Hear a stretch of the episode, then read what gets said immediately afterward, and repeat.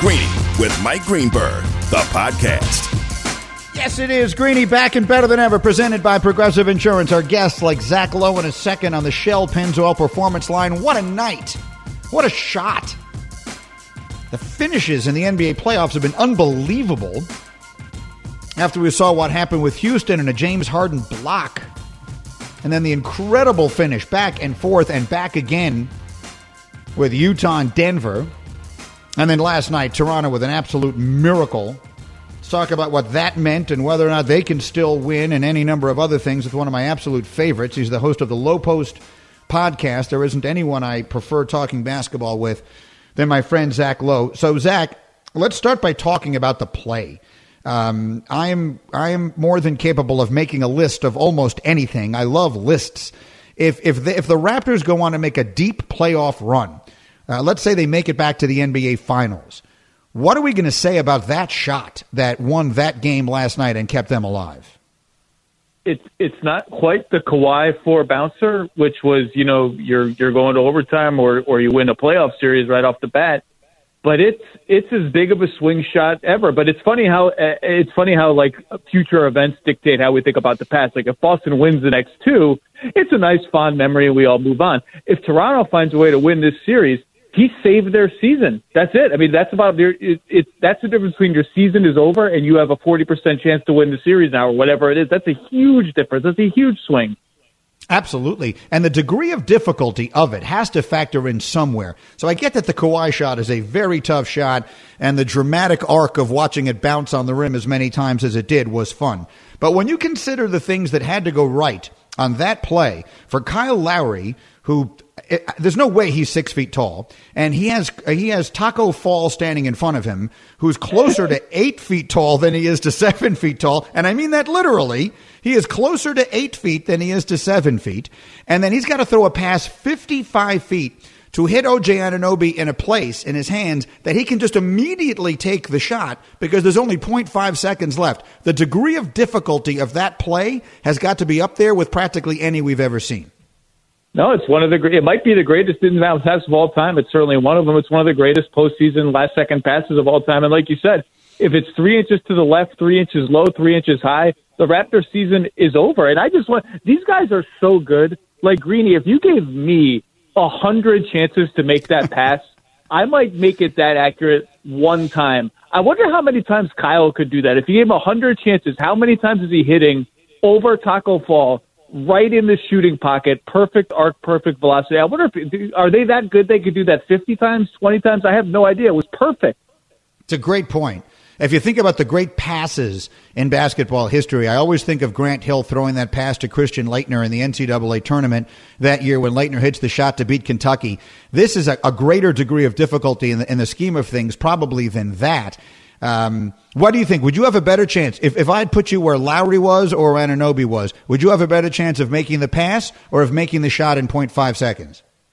I think making the shot. Let's be clear. Low odds proposition. Like we might, it might be 24 hours straight of trying to do either one of those things. But I, I feel like I could get luckier on like if I'm bracing myself for the pass to come and I can get my shooting motion ready. I feel like I can get luckier faster on that than throwing over a human being the size of which I have never seen before in my life. I'm with you. I think I would also do that. So that sets up a game four tomorrow night that'll be on ESPN Radio. Raptors and Celtics. It's presented by Indeed. Coverage begins at 6 Eastern on ESPN Radio and the ESPN app. That game becomes a whole lot more interesting because the Raptors have got to feel like they have a new life and the Celtics have got to feel like they had this one completely in control and let it get away. I'll be very interested to see what the hangover effect is or whatever the carryover effect is for both teams. What do you expect? Well, the Raptors are a confident team, totally comfortable in their own skin. They are not the kind of team I would want to give a second life to when I've got them almost dead. To me, I'm going to watch Siakam. If Siakam can't get going and Jaylen Brown is really giving him problems, I just don't think Toronto is going to be able to score enough. I mean, Fred VanVleet and Kyle Lowry had to work so hard for 56 points last night. I, I think they need more from Pascal. And for Boston, I think their their offense has been good when they've started when they've gotten off the ball early. When they start those chain passing sequences that get Toronto moving. I thought they got away from that a little bit last night. If they can get back to that, I still like Boston to win the series. Greeny and Zach Lowe with you. We're presented by Progressive's Home Insurance. Get your quote at progressive.com today. I want to jump around with you a little bit. I asked you this question on Get Up this morning. Um, Steve Nash named the coach of Brooklyn yesterday in, in a surprise. Um, I think it was surprising for a lot of different reasons. But with Kevin Durant and Kyrie Irving, if those two are healthy, plus what they have there in LeVert and some of the others, and what we all think is an unspectacular Eastern Conference, I think there's extraordinary pressure on Nash because I think anything short of the NBA Finals next year becomes a disappointment for the Nets and the kind of thing you start pointing at the coach and saying he should have done better than this. What do you think? I mean, I think there's pressure on everybody, but I, I agree with you. Look, there's a lot of ifs between now and, and the end of next season, right? You know, people could get injured and all of that, but if they're healthy and Kevin Durant is 90% of what he was before the Achilles tear, 95%, absolutely they'll be under pressure to make the finals. We don't know what's going on in Philadelphia now. Boston is rising. They'll be there. Toronto, we'll see how many, you know, Fred Van VanVleet's a free agent. Uh, Miami's rising. Milwaukee's flailing about right now. We just don't know. The East, the top of the East is pretty good, but we'll see how these teams look. But Kyrie, Kevin Durant, we'll see with Joe Harris. He's an important part of their team. Jarrett Allen's a rising center. They have a big LeVert decision, you know, to keep him or trade him and all that. But they've they've got a lot of talent there, and those two guys – they didn't come there to lose in the second round of the playoffs. That's exactly right. I, will be watching that, and I'll be watching it with great interest. And, and it is, you know, it's a roll of the dice, but I think a, an interesting one. And I, if I had to bet on it, I would bet a good one in Steve Nash, knowing him the little bit that I do. As I say, jumping around, you have a piece about James Harden and how this series against the Lakers is an opportunity for him to rewrite his postseason legacy. Give anyone who hasn't read it yet a, a, a sense of what it is you're thinking and tell me what you're expecting him to do. I just, you know, when you talk about a player of James Harden's stature, he's about to make his, I think, sixth first team All NBA in seven years. He's going to go down as the maybe the top three scorer of all time in NBA history. Like, close your eyes and think to yourself, what moment do you remember in the playoffs from him? And I think you remember a shot in Oklahoma City to beat the Spurs eight years ago, and a block shot against Luguentz Dort that redeemed what was about to be a terrible game for James Harden. And if they lose, it's a catastrophe. And in between, there are good games and bad games. But in every high moment, high stakes game, you just don't remember a moment where you thought, he's taking the game by the throat. This is his game. He's got this. In, in fact, often the off the, the other thing happens and he doesn't, you know, show up as much as you'd like him to. I think the Lakers are beatable. I don't necessarily think the Rockets are the team to do it because I don't think they looked very good for the last three and a half games against Oklahoma City. They just were lucky to escape. But I think the Lakers are vulnerable uh, if, if the Rockets show up and shoot well, and if James Harden has a monster series, and if he does, that changes. I think the legacy, the the the, the career arc that he has going. If he beats LeBron, because right now everything in the world is hanging in the balance there, right? Like they would change the coach, and and they might change the whole small ball concept and everything else had they lost the previous series. So we'll see. Speaking of the Clippers and the Lakers, and, and I, I think everything sort of leads that way, we have seen them as being on a collision course for the conference final essentially since last summer. Assuming that you still see it that way, and the Clippers killed Denver last night, and, and I, I like you just said you think the Lakers will beat the Rockets. Who do you like now, having seen what we've seen to this point? Who do you like right now in the West of the two LA teams? I've, I've, the Clippers were my pick to win the title before the season. I, I've not reconsidered that once. I think they're the best team. Um, getting Beverley back healthy was huge for them. You could see it last night. Montrezl Harrell is starting to get rolling again. Zubac has made a little bit of a leap. Uh, the Lakers are really good. I just think the Clippers are a little bit better. And Kawhi is out there. Kawhi's out there like he's in an empty gym just practicing pull up jumpers. It is just ridiculous how easy this is for him. And one more for you here, Zach Lowe, and I appreciate it. We're presented by Progressive Insurance, and Zach is on the Shell Pennzoil Performance line. Ja Morant wins Rookie of the Year yesterday. He got all but one first place vote. Zion Williamson got the other, even though he wound up finishing third. And so I would ask you the question taking star power, magnetism, TV ratings, box office, all of that stuff out of the equation, but if your sole objective is to win as many basketball games and championships as you can over the next decade, if I told you that you could redo that draft, would you take Ja Morant over Zion? I'm still taking Zion unless the medical reports that I get are so bad that I'm nervous about year five and beyond with him. I, I love Morant. I'd be thrilled to have either of them. I get why some people would lean Morant after the first year. I, just think we're just scratching the surface of what Zion can be if he gets in shape and he gets healthier. Defensively, he has a long way to go. But a guy who can get to the rim like that, can play any position on offense, can start anywhere on the court, and can pass and is at the bucket before you blink an eye you can build a lot of things around that. You can build a lot of things around Ja Morant, but what Zion to do on offense is unique, and uh, I'm still going Zion. So let me ask. Uh, so it, there's nothing I love doing more than trying to convince people to agree with me on one of my ridiculous, controversial takes. So here's taking the injury part and putting it aside, because that sort of speaks for itself. We were sitting and watching Giannis Antetokounmpo trying to lead a team, and, and we're trying to sort of get in the middle of fights that Richard Jefferson is is creating, because he's he's saying essentially that Giannis is not a person that at the end of the game is going to have the ball in his hands in a position to score without other things happening. And do we live now at a time, Zach, where the guy who has the ball in his hands all the time has unprecedented value? So a guy like Luka Doncic, all of a sudden you'd rather have than Giannis Whereas throughout the entire history of the game, that would never have been the way you look. And a guy like Ja Morant, who you can give him the ball 94 feet away from the basket and he can do anything he wants with it, has a value in the game leading going forward that maybe a guy even as spectacularly athletic as Zion Williamson doesn't have. The one counter I would have there, and I do that, what you're really talking about is a jump shot, right? Like if, if Zion's jump shot never develops and Ja Morant becomes a better three point shooter, who can hurt you from all levels. I mean, that's really what you're saying.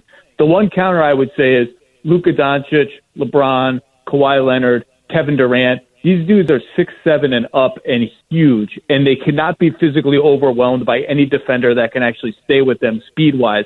Ja Morant is gonna. Ja Morant's a little bigger than Chris Paul and all that, but he's gonna face the point guard problem eventually, where in crunch time the other team's gonna put Kawhi Leonard or the next generation of Kawhi Leonard on him, and all of a sudden there's going to be arms and hands all over him, and he's going to have to figure that out. So I, I would, I get your point. I just think there is a difference between even Trae Young and Ja Morant. There's a difference between those guys and sort of the apex predator wing types that you're really talking about.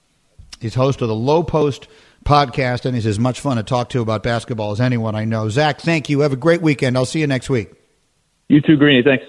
All right, that's Zach Lowe with me here. There's one other thing I wanted to say all the way back to the beginning of this conversation that something that happened in that play last night, the play between Toronto and Boston, where they make the miracle pass and the, and the miracle shot, and it keeps them alive. And I look, I don't really have a huge rooting interest in that series. I picked Boston, so I'm sort of rooting for them because I I'm rooting for myself to be right.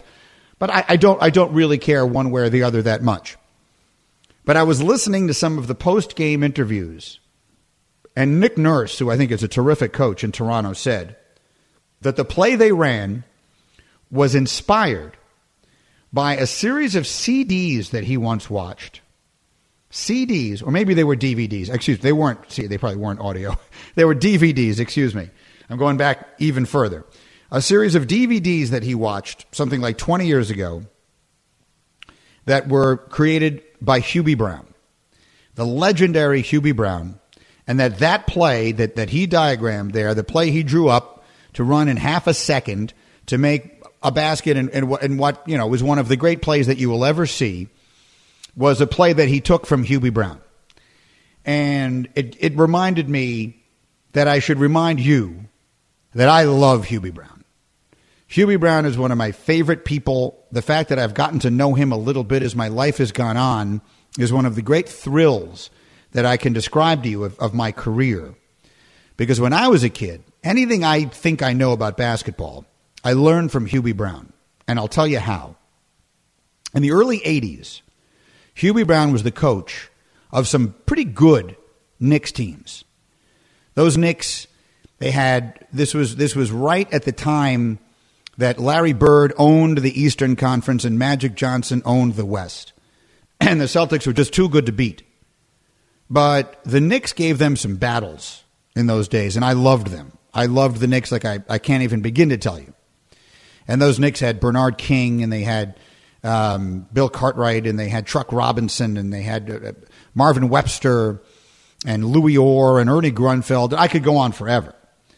But the point of it is this that in those days, in the early 80s, you could go walk up to the ticket window at Madison Square Garden 10 minutes before tip, and for $6, $6, you could buy a seat in what they used to call the Blue Heaven. So, or the blue seats all the way upstairs, the, the worst seats in the house at Madison Square Garden. So my friends and I went to practically every home game. I would have been in high school at this time. So my friends and my little brother and me, we would go to the games.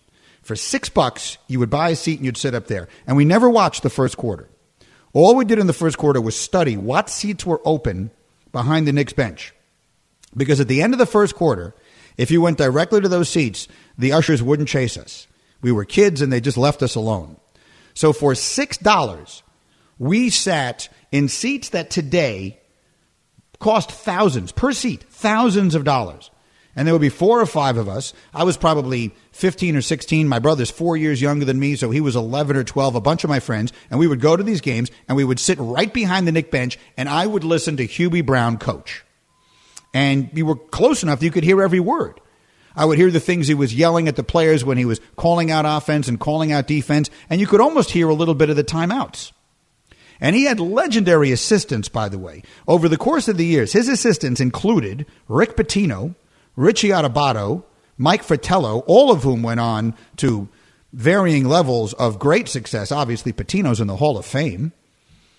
And so I would listen to him, and, and so I grew to love Hubie. I've always loved him, and I love the way he talks. I, he became then he became an announcer, and I think he's. I learned more listening to Hubie Brown talk today than than you hear. I think from almost anyone doing games in any sport on TV. So it just occurred to me that probably a lot of people listening to me right now that have never heard me say that before. I used to talk about it on Mike and Mike every now and again. I haven't really had a chance to do it on Get Up, but I love Hubie. And so it gave me a particularly nice, warm place in my heart when I heard Nick Nurse say he took that play from Hubie Brown. Made me feel good. Um, and and I hope that that Hubie, we tried to call him today. We haven't been able to get a hold of him. I'd like to get him on, but I hope he felt good about that because he is an icon and a legend, and was as good about as good a coach as you could be. Now, the other big story today is Adrian Peterson being released in Washington, and there is no question he will get signed somewhere. He he says he's not done, and he probably isn't. He's 35 years old. But in the last two years in Washington combined, he ran for almost 2,000 yards. He is still an effective first and second down back. At minimum, when there's an injury somewhere, he'll get signed. And maybe he'll get signed even before that. But it got me to thinking he's fifth on the all time rushing list. Where does Adrian Peterson rank right now and I don't know that anything he's going to do between now and the rest of his career is probably going to markedly change his historical place. Where is he on the list of the greatest running backs ever? There are four who have rushed for more yards than him in history Emmitt Smith, Walter Payton, Frank Gore, Barry Sanders. Of those, I would put Emmitt Smith, Walter Payton, and Barry Sanders ahead of Adrian Peterson on the list of all time great running backs. Looking down the rest of the list, LaDainian Tomlinson, it's very tough to say. Curtis Martin, Eric Dickerson. Then you get to Jim Brown. Jim Brown is 11th on the all time rushing yards list. No way in the world is Adrian Peterson a better player than Jim Brown. Jim Brown is probably the greatest running back that ever lived. I'm not old enough to have seen him. But I think I think to put any running back ahead of Jim Brown on the all-time list is probably a mistake, and I'm certainly not putting him any lower than that. So I'm putting him ahead of Adrian Peterson. So that's four. So is Adrian Peterson the fifth best running back of all time? Is he top five? Or do you put some of these other guys ahead of him? I'm just throwing names out that are on the list here amongst the most productive runners of all time, just in total yards. LaDainian Tomlinson, Jerome Bettis, Curtis Martin, Edgerrin James, Marcus Allen. Marcus Allen was awfully good. Thurman Thomas was also a great receiver. John Riggins, I loved as a kid. O.J. Simpson was an extraordinarily great player. People were tweeting me Gale Sayers. He just didn't do it long enough. And then the other one um, that a lot of people are bringing up is I, I just wanted to acknowledge it because I see it. I saw some people saying that I'm only not mentioning Larry Csonka because I don't like the Dolphins. I want to give him his due. Larry Csonka was an awesome player. He's not one of the five greatest running backs of all time, as much as I respect him. So keep those coming. Hashtag Greeny with a Y. Hashtag Greeny. Let me hear from you, and you tell me where you think he belongs on the all time list of the greatest backs. Greeny, the podcast. Shopping for Mother's Day is usually a challenge because you wait until the last minute, but Macy's Gift Finder makes it incredibly fast and easy to find the right gift just in time for Mother's Day. Whether you're shopping for your sister's first Mother's Day or your fashionista mom who loves to make a statement, Macy's Gift Finder has so many great gift ideas that you can easily pick out something special to celebrate them both. You can shop by price, anywhere from 25 bucks and under to 100 bucks and under. You can also sort by category like fragrance, handbags, and more, or gift lists like for the mom who has everything, pre-wrapped gifts or gifts for grandma. Find top brands like Studio Pro Model Beats headphones, Polaroid cameras, and Samsung smart TVs. So what are you waiting for? Mother's Day is May 12th. It'll be here before you know it. Macy's has the perfect gift guide to make picking something for mom easy this year. Head to Macy's.com slash gift finder today. That's Macy's.com slash gift finder. For the ones who get it done, Grainger offers high quality supplies and solutions for every industry, as well as access to product specialists who have the knowledge and experience to answer your toughest questions. Plus, their commitment to being your safety partner can help you keep your facility safe and your people safer. Call clickgrainger.com or just stop by. Greeny with you, presented by Progressive's Home Insurance. Get your quote at progressive.com today. I love seeing all the tweets.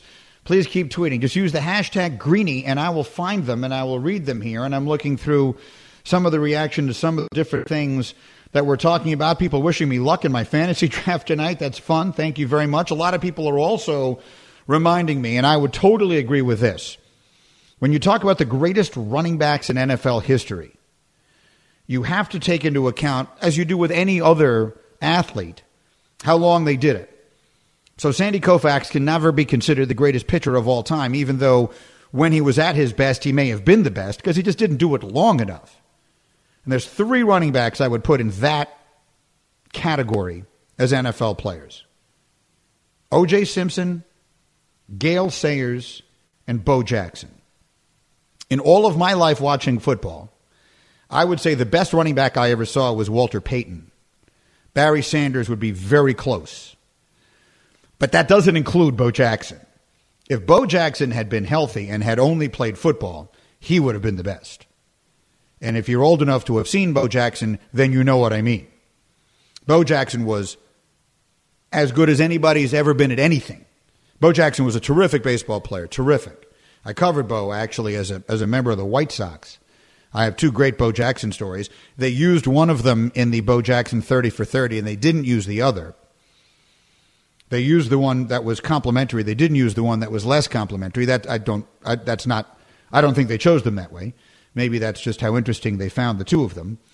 What I'm saying is, I saw sort of the, the pluses and the minuses with Bo, but there was no minus with him as a player.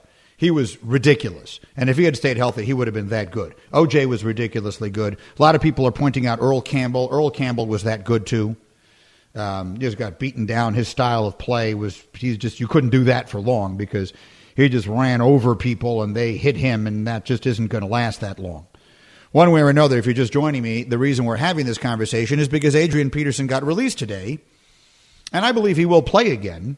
But I think his place in the game's history is probably pretty well set. Wherever it is he is now, that's pretty much where he's going to wind up. So the question is, where is he on the list of the greatest runners of all time in NFL history? He, he belongs in the discussion. He, he deserves a conversation like this upon the end of his career. That said, he's, he's not in my top five.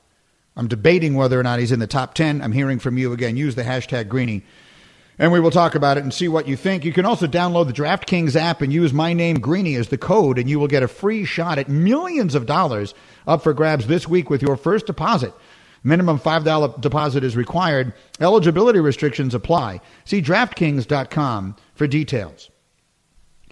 The question of fairness in sports is an interesting one. Sports are supposed to be fair in theory.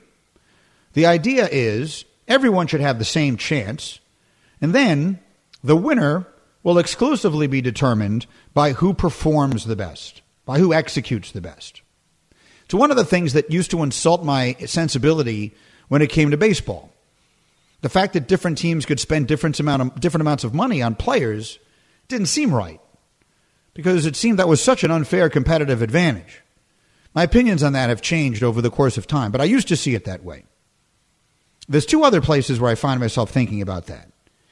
I'm, I'm very amused by the conversations I'm hearing amongst NFL head coaches who are complaining that some teams are going to get to have fans in the stands and others are not. And that this creates an unfair competitive advantage. And all I'll say of that is that complaint is very on brand. Very on brand for NFL coaches. I'm not mad at them for saying it. It's ridiculous, but I'm not mad at them for saying it. If you really think about it, what they're saying is during a pandemic, something that happens once every hundred years, when we are doing everything in our power to replicate some semblance of normalcy in our lives, that because there are some places that no fans can go to, we shouldn't allow any anywhere because it might create an unfair competitive advantage. Again, it's very on brand to complain about. And I'm I like it. I'm here for it. I, I like that they feel that way. I would expect nothing less and I would want nothing less from someone whose life is completely consumed with winning these games. And that's how I want them. I want NFL coaches completely consumed with winning these games. So I have no problem with that complaint. Ludicrous, though I find it. It also brings up the interesting question about college football. And I have found this a fascinating topic going all the way back to the beginning of the pandemic. And it took an interesting turn yesterday. I don't know how much of this you've seen. We covered it a lot on Get Up this morning with the exceptional Heather Dinich, who's as good a reporter as we have. And so the, in the, in the Pac 12, They've come up with a machine. They have a machine now where they can do almost instant coronavirus testing, which is to say that a player could walk up to this machine. I, I, I think it, you literally put your thumb on it or something. I don't know. I could see the video. I'm not exactly sure how they do the test, but for the purposes of this discussion, that doesn't really matter. You can get the test done, then you can go in and like change into your uniform, whatever it is that you wear to practice. And by the time you would take the field, they'll have a result. And that way you really you greatly minimize the chance of one player infecting many others. That's a huge step. People don't realize that the single biggest issue in uh, athletics and, and being able to play sports involves testing. And, and so this has opened up the possibility that the, the schools in the Pac 12 might start to play sooner than they had originally anticipated. Now, they can't, in California and Oregon right now, they can't even go inside. The players can't go into the weight rooms, they can't do things like that. You all know that if you're listening to me there. But maybe that will change soon, and maybe they'll start to play. And so the Pac 12 and the Big Ten, both of whom have delayed everything, they may join forces and they may play their own little season, the two of them. And create some sort of their own championship game like the Rose Bowl because they have played the Rose Bowl, those two conferences against each other forever. And maybe they'll do that. And that would be interesting to see. I don't know if that's what will wind up happening, but they could. And then it occurs to me that the, I was looking through all of this and I see one tweet in here which I've lost. I'd like to give credit to who it came from. But I, so I'll try and find who it was because I, I want to call out the person who did it because it's a good tweet. But there's one person tweeted at me, well, if these conferences are going to start in a couple of months, why wouldn't the other ones wait for them? Why wouldn't you wait? And then we could have a real season and everyone could play each other. And that reminds me of the same argument of, well, shouldn't everyone have the same amount of money? Shouldn't we all be on the same playing field? Dabo Swinney gave you the exact answer you would expect, the coach of Clemson when he said, Oh, I think it's great that they get to play, but we're not waiting. We're ready to go. That's what I expect the coach to say. That's exactly the same mentality, and I'm not critical of it. It's the same mentality that the coach of the NFL team, I think it was Mike Zimmer and Sean McDermott, have when they say, well, if, if we can't have fans in our stadium, they can't have fans in their stadium because that's an unfair advantage. We're now at a disadvantage. because these guys are judged exclusively on wins and losses. Uh, Sean McDermott and Mike Zimmer need to win games and trying to win championships and all the rest of that. So this, I, I would not expect anything different. But the answer to that very well-meaning tweet, which I really liked, was that's just not the way the world works. These other conferences are going to go on because it is much better for them to play now than it is to play into the winter for a number of reasons. One of them being the bird in the hand factor. The other being you don't want to be playing in January and February because A, you're up against the NFL playoffs and the Super Bowl, and B, a lot of your best players aren't going to play because they're not going to take a chance on getting hurt before the draft. So it, it's an interesting question. I love the, the idea behind thinking, well, that why shouldn't they all just wait and all play together? And the unfortunate answer is that's just kind of not the way it works in sports. Maybe it should, but it doesn't, and it isn't ever going to. All right, I'll take a short break. I'll come back. We will talk about my fantasy draft, which is tonight. I need a little help. I need a little advice. We will get to that. And then you will hear from Big Perk, who has put all the pressure in the world on someone who has absolutely no experience. You'll hear who next. I'm Greeny. This is ESPN Radio. Greeny, the podcast. Enjoy all your favorite sports like never before at BetMGM. Sign up using code FIRSTTAKE and receive up to $1,500 back in bonus bets if you don't win your first bet. When you register with BetMGM, you'll get instant access to a variety of parlay selection features, live betting options, and the best daily promotions in the business.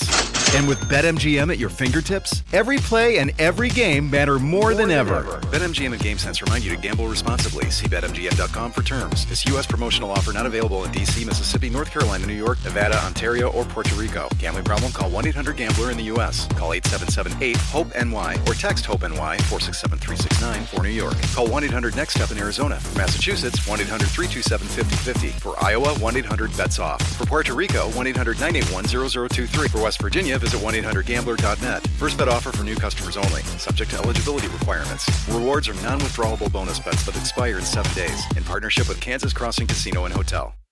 This podcast is proud to be supported by Jets Pizza, the number one pick in Detroit-style pizza. Why? It's simple. Jets is better. With the thickest, crispiest, cheesiest Detroit-style pizza in the country, there's no competition.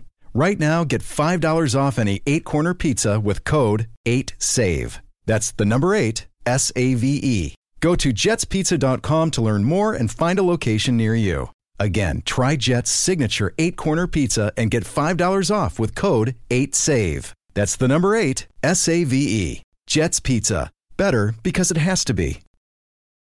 All right, Greeny, as we head into a holiday weekend, you can tune in for a National League Central rivalry Sunday. Cubs host the Cardinals, presented by Geico.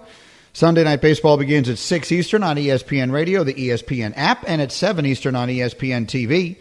You know what else is going on this weekend is the Tour Championship, the last event of last year. I don't know how to phrase it anymore. The last event of this year's uh, golf season. We still have the U.S. Open and the Masters to come, but those will count as part of next season. So next year we'll have two Masters and two U.S. Opens. But this year they're on the course now at East Lake. This is the tournament that Tiger won. Um, no, no, Tiger won that two years ago. Excuse me. Last year McIlroy won and won 15 million bucks. McIlroy's playing again. He's actually playing great. He's just started today, and you may have seen it. Rory McIlroy, his wife had a baby in the middle of this week in Jupiter, Florida. Now he's in Atlanta playing in the golf event. He had talked about not playing. There's 15 million bucks up for grabs, but it was their first child. They had a daughter, so he's there. Congratulations to him. Dustin Johnson is, goes into the event with the lead because he's number one in the standings, and they will play through to Monday. So a lot of golf to watch this weekend, and I insist we talk about golf on this program, and that is brought to you by DraftKings, America's top-rated daily fantasy app.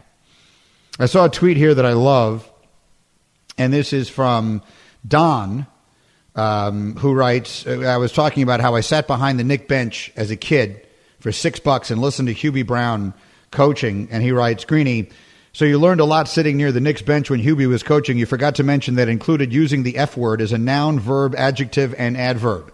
100% correct. that is 100% correct, Don. There was profanity. My, my 15 year old ears were not offended, but there was definitely profanity. The most profane coach I ever heard, by the way, by far, and it wasn't even close, was Gary Williams. And anyone who's ever sat close enough to hear Gary Williams coach a basketball game is nodding their head right now. When I went to Northwestern, the Northwestern student section was directly behind the visitors bench, and I went to every basketball game. And we had legendary coaches in the Big Ten at that time, including Bob Knight, Lou Henson, who just died recently, uh, Gene Keady was coaching then, Judd Heathcote, huge names. And Gary Williams was the coach of Ohio State. And I would listen to him coach. He would sweat through his suit before the first TV timeout. And that guy, you want to talk about profane. That guy was profane. Made Hubie seem like a shrinking violet. Uh, tonight is my fantasy draft.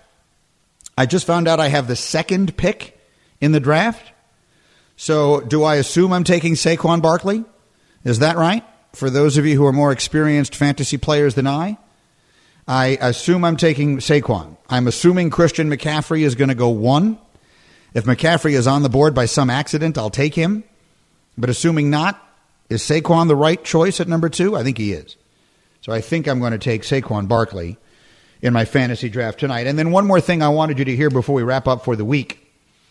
I told you that I believe that anything short of making the NBA Finals this coming year will be a disappointment for Kevin Durant, Kyrie Irving, and the Brooklyn Nets, which is why hiring a first time head coach with no experience at all in Steve Nash adds a little bit of risk to what is already a bit of a roll of the dice. I brought that thought up this morning to Kendrick Perkins on Get Up. And Big Perk basically told me I wasn't taking it far enough. He said, Greeny, anything short of a championship this year is a do- disappointment. Here's Big Perk. I don't care if this Steve Nash first time coaching and he has no experience. You have two of the top 10 players when healthy on your basketball team. It's the same expectations of, as anyone else. It is championship or bust. I think he's right. I, I think he's pretty close to right, at least. There should be very good teams in the West. And I actually found myself thinking as he was saying that this morning of the delicious possibilities that exist. If the Nets make the finals next year, which of these two scenarios is the more delicious possibility? That you have Kyrie playing against LeBron for the championship, or that you have Durant playing against the Warriors for the championship? Which of those is better? The single best scenario you could get anywhere in sports right now is Tom Brady and the Bucs against Bill Belichick and the Patriots in the Super Bowl. That's number 1. That's so far and away number 1 that nothing is number 2. So then let's argue over what would be number 3. I think Kyrie against LeBron, which would be Nets Lakers in the finals next year, would be extraordinary. But don't overlook the Warriors. They have the second pick in the draft, which they can trade for something of significant value. They're going to get, in theory, they're going to get everybody back healthy, particularly Clay.